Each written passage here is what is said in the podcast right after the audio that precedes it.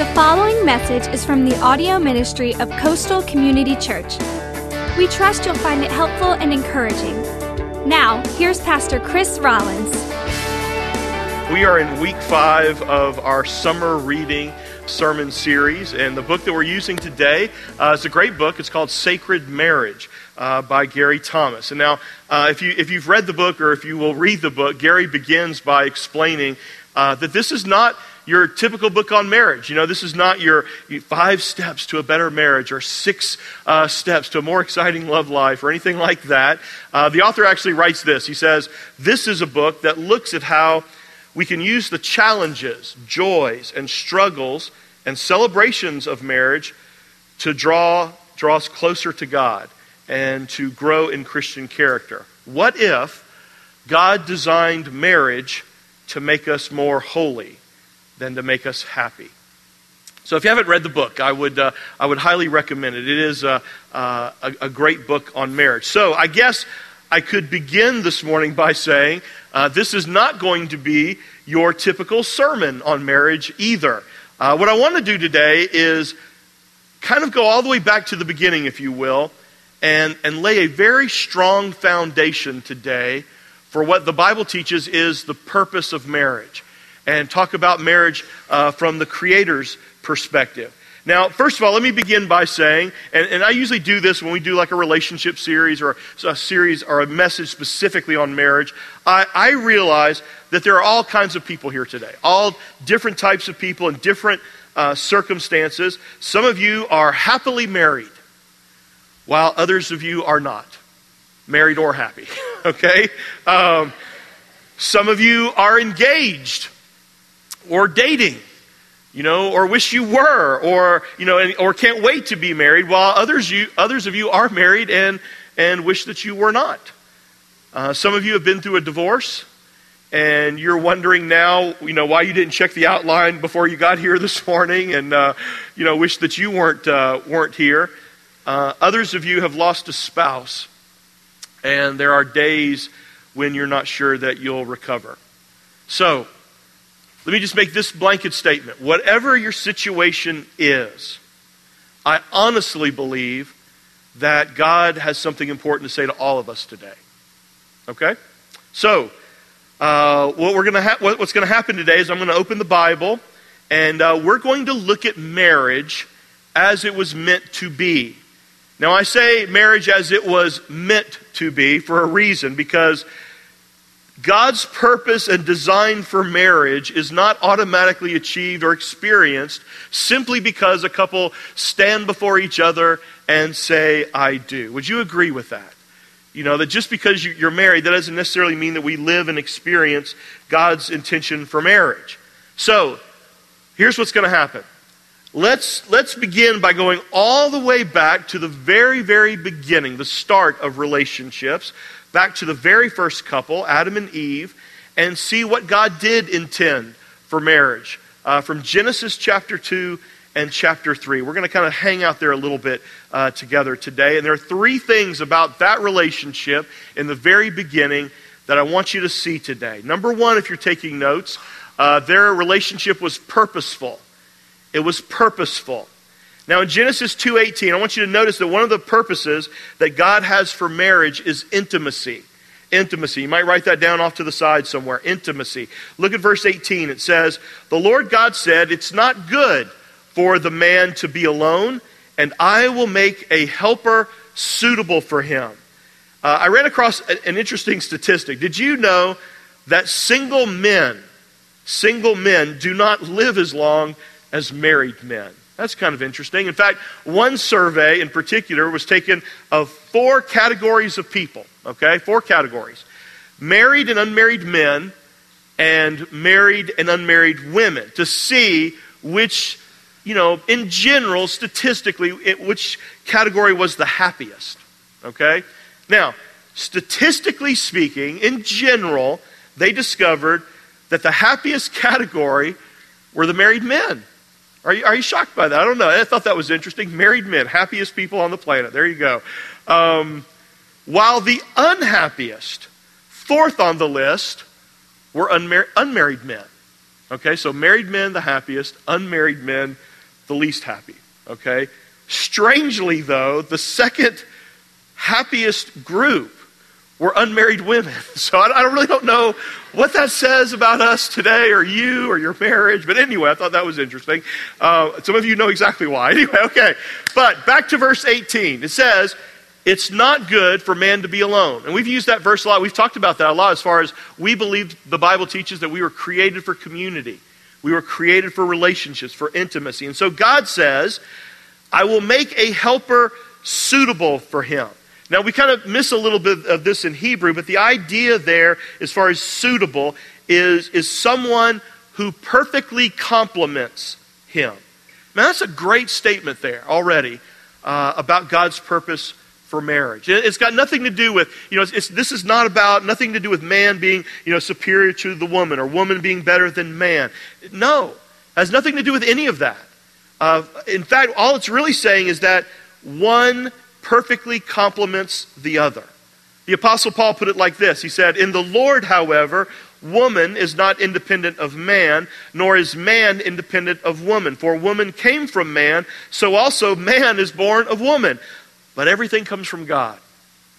So Adam needed a companion, someone designed specifically suited for him.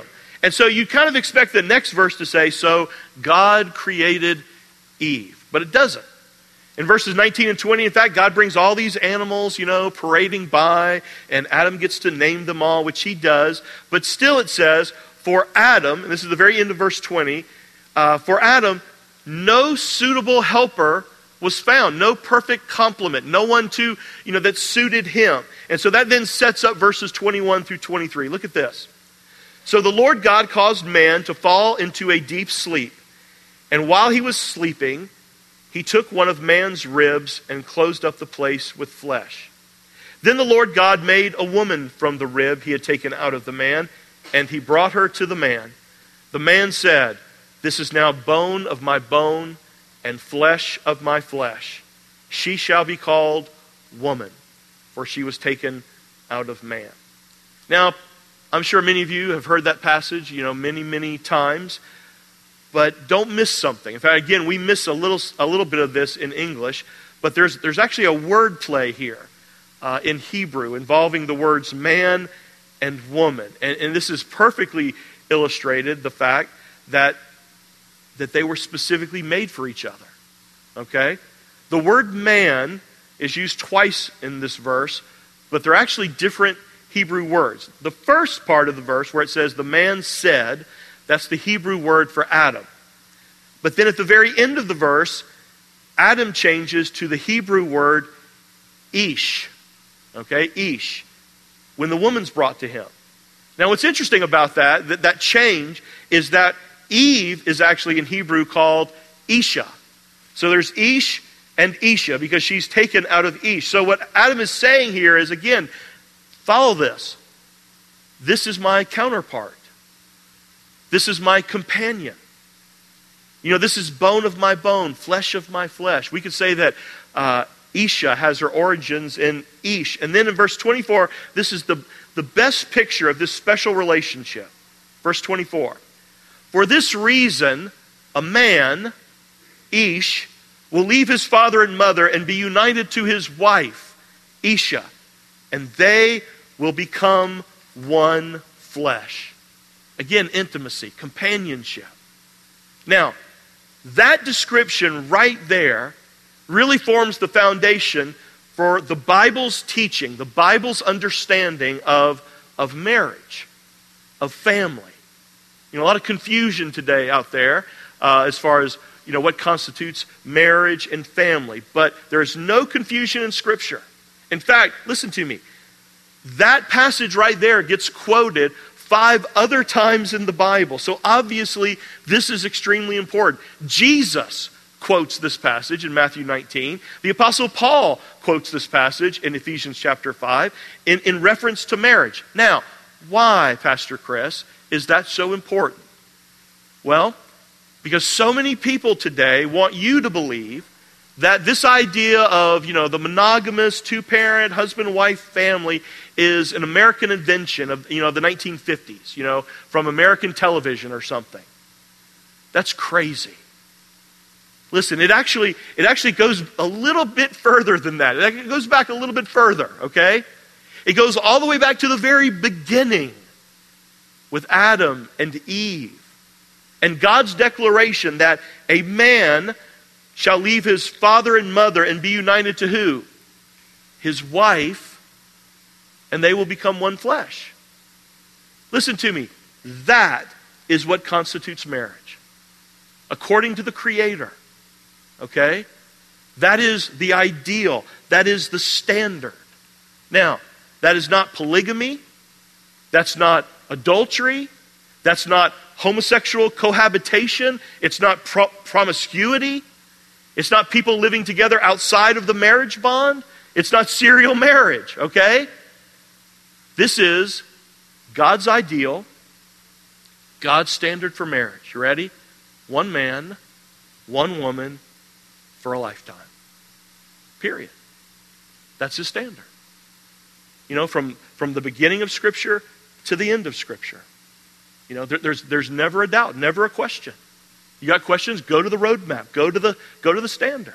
In fact, listen to this. In Matthew 19, when some Pharisees came along and tried to trap Jesus with this controversial question about marriage and divorce, do you remember what he said? Do you remember the first four words out of Jesus' mouth? How he responded to them. This is what he said Have you not read? Have you not read? Read what? What's he talking about? Do you know? Scripture.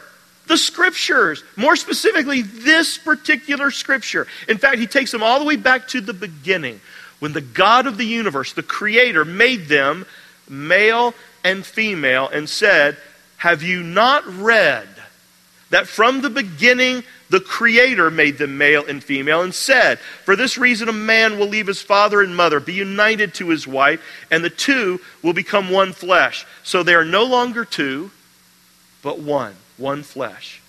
Therefore, what God has joined together, let no one separate. So, who joins people together in marriage? God does. God does. And according to Jesus, the King of Kings, the Lord of Lords, if you want to understand marriage, listen, you don't go to culture. You don't go to whatever the wor- world is now deeming acceptable. You go back to the author of the universe, back to the Creator. When the Creator made them male and female, one man, one woman, for a lifetime. Now, I don't say all that to heap guilt or shame on anybody. The reality is, guess what? We're all sinners in need of a Savior. And we all fall short. But let there be no confusion as to what the Bible teaches is marriage. So, the first marriage, it was purposeful, it's created for intimacy. Where a man beautifully complements a wife, and a wife beautifully complements, you know, they complement one another. But along with that being purposeful, number two, it was intended to be transparent. By the way, it feels like there's a, a pin could drop in here, and everybody be like, oh my gosh, he's talking about marriage today. Oh, okay. Number two, it was transparent. It was transparent. Let's go a little bit, a little bit deeper with this. Genesis 2.25. This is one of my favorite verses. The man and his wife were both what?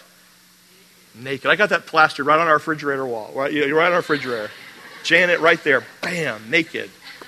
You know, naked day. You know, y'all have naked day at your house? I don't know. Anyway, okay. What a powerful, beautiful, God ordained scripture right there. Anyway, but, but, Janet's quick to remind me nakedness there that's being described is not just skin to skin, but soul to soul. Okay? You see, prior to the fall, Adam and Eve were naked inside and out. They were completely open and transparent with each other, and they felt no shame.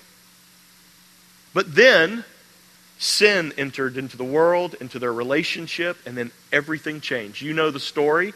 Uh, Adam and Eve ate the forbidden fruit, and Genesis 3 7 tells us this The eyes of both of them were opened, and now they realized they were naked, and they sewed fig leaves together and made covering for themselves. Why? Well, sin made them self conscious. You know, sin makes you want to hide. Sin brings inhibitions and shame. Sin separates us from God, alienates us from God, and it also alienates us from one another. Now, Adam and Eve right here exhibited the two classic responses from sin uh, that you see today, that, that we still to this day do, and that's hiding and blaming. Hiding and blaming. First of all, when we sin, we, we want to hide, right? We hide from God, we, we hide from each other. Uh, in relationships, we hide from other people. Uh, and then, secondly, when confronted with our sin, we do exactly what they do. We're quick, quick to blame. You know, we blame God, we blame each other. We, we will blame anything or anyone except for ourselves. You see, there is a huge, huge difference between getting caught and then humbly confessing and coming clean on your own. There's a difference between getting caught and then repentance, humble confession. You know, God asked Adam, Adam, have you eaten from the tree that I commanded you not to eat from? And what did Adam do? He immediately tried to throw Eve under the bus and God under the bus. Listen to his statement. He says, Lord, it was the woman you gave me. You know, she's the one who gave me the fruit. It's her fault. And, and you're the one who gave her to me. And then when God asked Eve what she had done, she blames the snake, right? It was the serpent's fault. He deceived me. And, and what's interesting, from that point on in history, the man has been blaming the wife, and the wife has been calling her husband a snake, right? It's the exact, exact same thing. Nothing changes. Listen to me. As your relationship grows, it's got to produce an increasing intimacy and transparency. Over time, that the, the more transparent, the more honest, the more uninhibited you should become with your spouse. You, you cannot be close to somebody. Listen to this. You cannot be close to somebody from whom you're keeping a lot of secrets. You can't be close to somebody if you're keeping secrets from them. Relational intimacy thrives on two things truth and transparency. Truth and transparency. Rick Warren's got a sermon uh, entitled The Greatest Risk You'll Ever Take, and in it he says it's the risk of being totally honest with someone, specifically your spouse. And the reason that's such a risk is because one of our oldest problems as human beings is this fear of rejection. How many of you have avoided, you know, transparency because you're afraid of where it might lead and what might happen? Well, you know, if they really knew me, you know, they won't love me. They won't accept me. Ephesians 4:15 says this, "Instead, we will hold to the truth in love." Becoming more and more in every way like Jesus, like Christ, who's the head of, this, of his body, the church. So, applied to marriage and relationships, what he's talking about there is that as we become more and more like Jesus, especially in the context of speaking the truth to one another in love, the closer you become to each other. Okay? You, you, can't, you can't miss that connection. You can't have one without the other. Now, obviously, the key to this is you ready for this? Actually speaking to each other. Okay? Communication. Your transparency with your spouse will never be any deeper than your willingness to talk and to genuinely listen to one another. And for some of you, you know, the greatest hindrance to that, you just don't make time for each other, period. You know, you've stopped dating one another. You've stopped, you know, just spending time together. Your job's a priority, your kids have become a priority, but your relationship is no longer a priority. Counselors and therapists are quick to point out that the vast majority of problems that, that people encounter in marriage today ultimately stems from a breakdown in communication. You know, a failure to communicate. You know, it reminds me of the story of the old uh, uh, couple uh, who were sitting beside a fireplace, and, you know, the husband very lovingly looks over at his wife in great warmth in his, his heart and in his voice. He says, Honey, after 50 years, I found you tried and true. Now, his wife's hearing wasn't exactly the best, so she said, What? And so he repeated himself a little bit louder this time. He said, After 50 years, I found you to be tried and true. And she scowls back at him and says, Well, after 50 years, I'm tired of you too. So, a breakdown in communication, okay? Listen, transparency, purpose of marriage according to God, one man, one woman for a lifetime who perfectly complement one another and who share intimacy. Intimacy, both not just physically, but relationally, spiritually, and they are transparent. You cannot have transparency without truth, without communication. Final thing I want you to see about Adam and Eve's relationship, number three, this is important. It was God centered. It was God centered. You know, think about it. Before the fall, before sin, Adam and Eve enjoyed this wonderful, unhindered access and fellowship with God. And in turn, that spilled over into their relationship with each other. Now, many of you, I'm sure, have seen this. This next slide, uh, it's on your uh, uh, your outline on the back. Uh, you know, some people call it the golden triangle uh, of marriage. And the, the, premise is very simple. You know, I, I, don't know how many times I've sat down with uh, young couples in premarital counseling or even just in counseling in general and uh, draw, drawn this little triangle, you know. And the idea is that, you know, the husband is on one side, the wife is on the other side, and as each one of them, okay, this is the key, as each one of them grow in their relationship individually with God, as they you know, grow in their faith, as they begin to exude and exhibit uh, the, the fruit of the Spirit, and they grow in intimacy with God, each one of them, as they do that, what happens with their relationship with each other? What happens to them? They become what? Closer to each other, right? You can see that, right? As they become closer to God, they get closer uh, to each other. In fact, a lot of times what I see in marriage, what creates a lot of friction is that, you know, one person is moving in, in their relationship with God. The other person maybe is not, maybe even going in the other direction, and then that creates what? Friction, right? But you know what can happen? You don't have to just go in the other direction. You can have one person just being stagnant, not moving, and the other person growing, and that's going to create friction as well. But what where this is so beautiful and awesome is when both people are growing in their walk toward God, they grow closer to each other. This is exactly what Peter was getting at here in 1 Peter 3 7, where he said, Likewise, husbands, live with your wives in an understanding way. Show honor to the woman as the weaker vessel. Now, I know some of you want to highlight the idea that, oh, here's, you know, the Apostle Peter, he's saying women are weaker, they're less than. No, actually, this is a tremendous statement of great value. You kind of miss it, though, because you focus on you know, what you think there is the weaker vessel, being weaker physically or less value. What he's actually talking about there, especially if you key in, show honor to her as the weaker vessel, it could be better translated the more valuable one, okay? Because what he's, he's describing it this way, not in the sense of, you know, being weaker physically or weaker, you know, less than. What he's saying is that more valuable, more precious. It'd be like, okay, guys, basically what Peter is saying is you're like a Yeti tumbler, okay? You're, you're just a big old tumbling mound of plastic, and she's a piece of fine china. Okay, so show honor to her as the more valuable one. Not the weaker and more, more delicate in the sense of you esteem her. Now, listen to this, though. Since they are heirs with you in the grace of life, so that your what?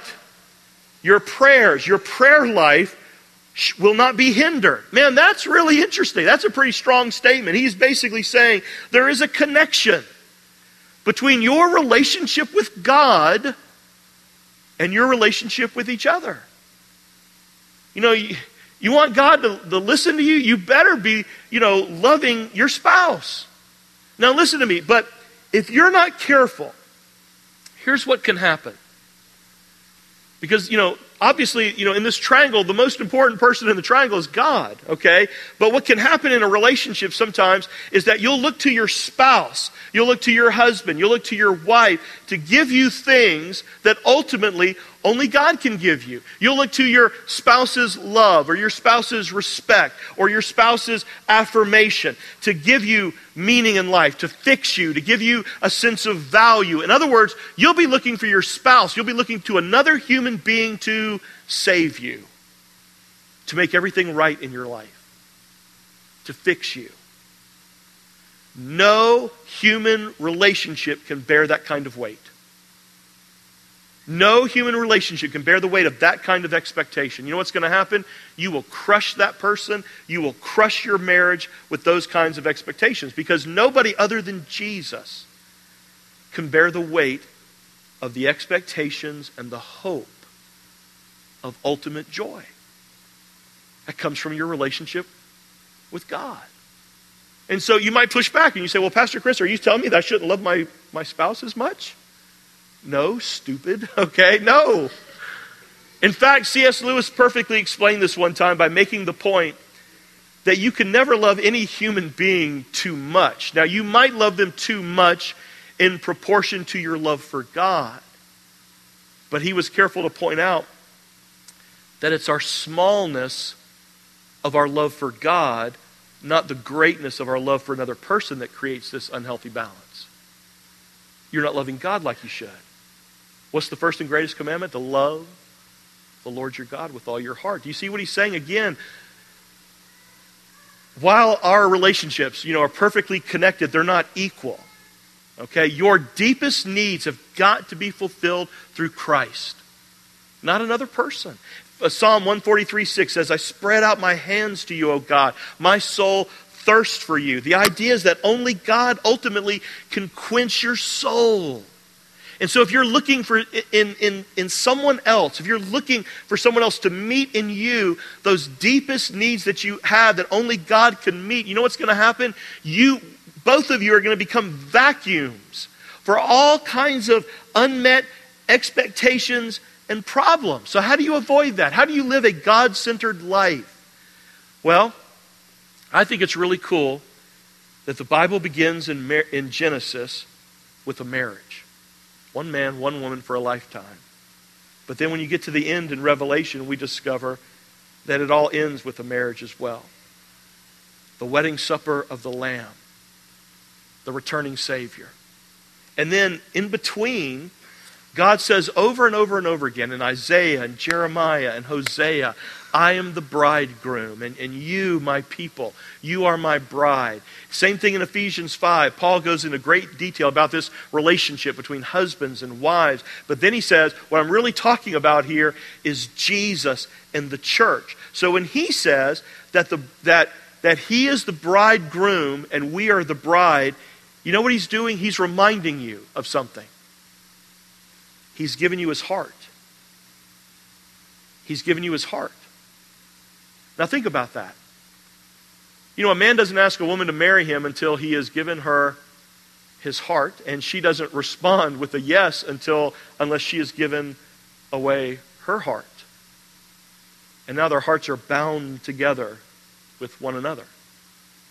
And so this is God's way of saying, I've given you my heart. You know, in uh, Proverbs 4.23, uh, it says, above all else, guard your what? Your heart. For it's the wellspring of life. Let me ask you, who have you, who have you given your heart to?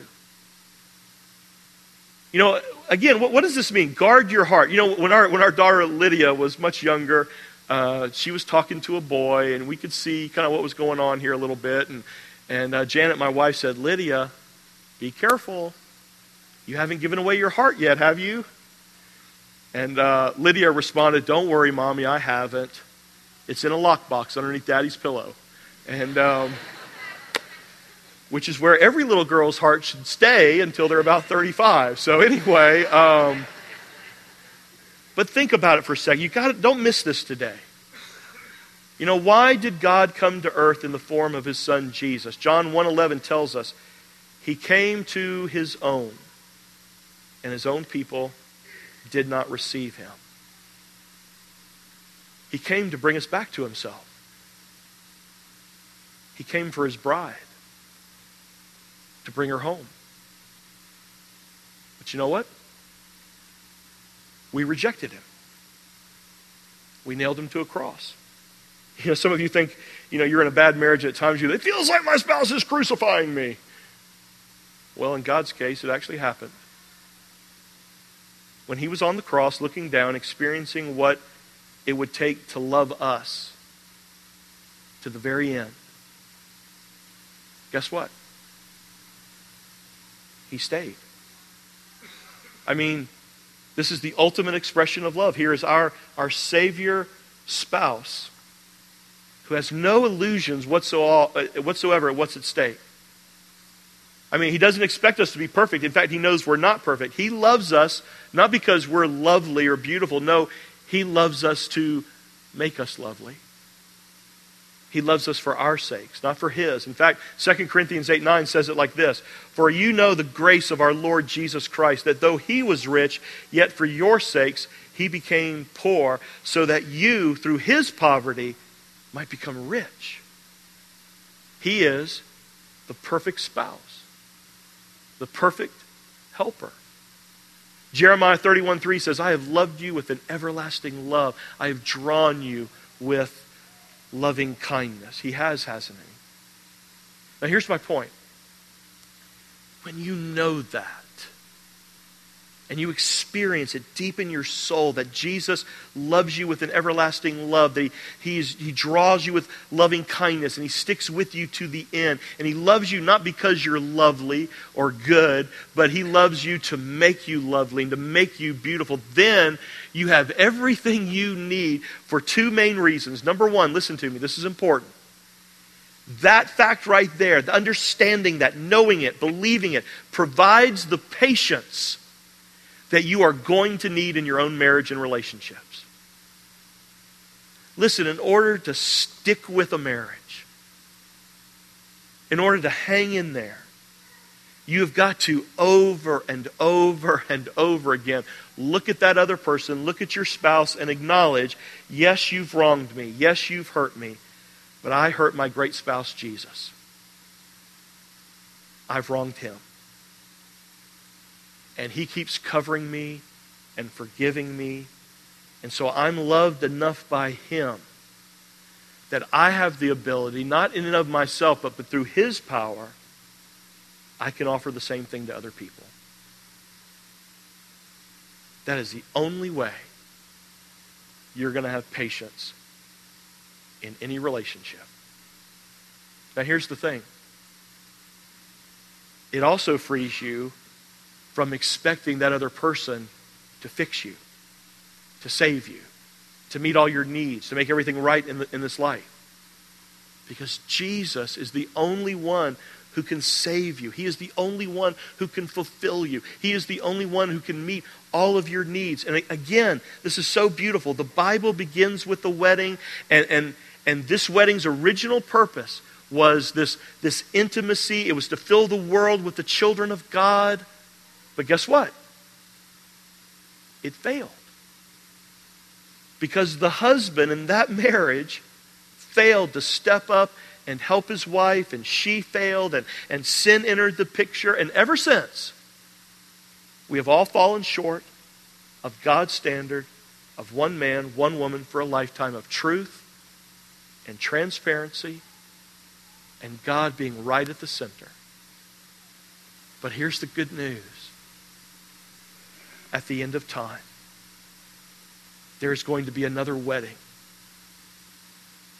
Revelation says it's the marriage supper of the Lamb. And its purpose is to fill the kingdom of God with the children of God.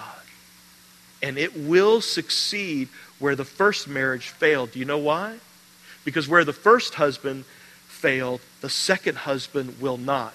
The true Adam, the true Adam in Scripture is Jesus, and he will never, he has never, and he never will let his bride down. And on that day, on that day, you and I will all be presented to the groom pure, spotless, without blemish, not because of who you are, not because of what you've done, but because of Jesus and what he accomplished for you and for me on the cross. Don't you see? Marriage is a high and holy thing. And somehow today in this world, we have lessened it. We all fall short. But a Savior has been provided. Will you come to Him? I promise if you do, if you're in a relationship, it will improve it. You know, if I could, if I could sell you an insurance policy today for your marriage, it would be both of you as husband and wife growing closer and closer to your relationship to God. One day there's going to be another wedding. Are you ready? You've been invited. In fact, someone has given you his heart. Have you given him yours? You can today. What are you waiting on? You've been listening to a message from Pastor Chris Rollins of Coastal Community Church. For more information about Coastal, or to explore what your next step of faith might look like, check us out online at coastalcommunitychurch.org. From Pastor Chris and the family at Coastal Community Church, thanks for listening.